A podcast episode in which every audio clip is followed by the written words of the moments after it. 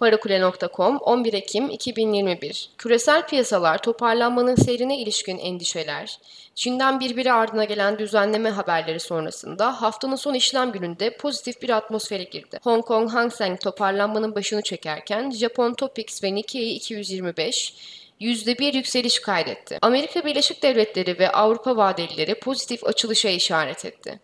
S&P 500 vadelileri %0,2, Eurostock 50 ise %0,1 yukarıda seyrediyor. Atlanta Fed Başkanı Rafael Bostic, Fed'in bu yıl varlık alımlarını azaltabileceğine inandığını, ancak bu ayki Fed toplantısında bu yönde bir karar beklemediğini söyledi. Bostic, son veriler ve koronavirüsün hızla yayılmasının teşvik azaltmadan önce daha fazla zaman gerektirdiğine dikkat çekti. FOMC'de oy hakkı bulunan Bostic, mevcut yüksek enflasyonun düşeceğini ancak düşüşünün beklenenden uzun zaman alabileceğini belirtti. Amerika Birleşik Devletleri'nde Biden yönetimi koronavirüsle mücadelede yeni bir planı devreye alıyor.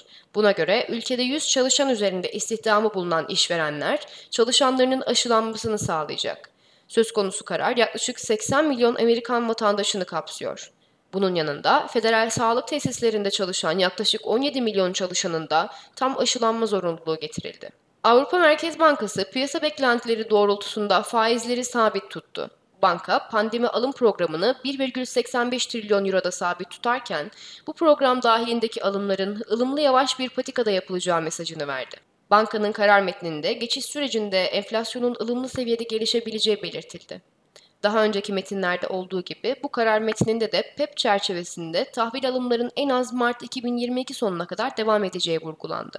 Kanada Merkez Bankası Başkanı Tiff Macklem, gösterge faizin değiştirilmediği çarşamba günkü toplantıdan bir gün sonra yaptığı açıklamada, Merkez Bankası'nın toparlanma için para politikası olarak adlandırdığı adımın detaylarını verdi.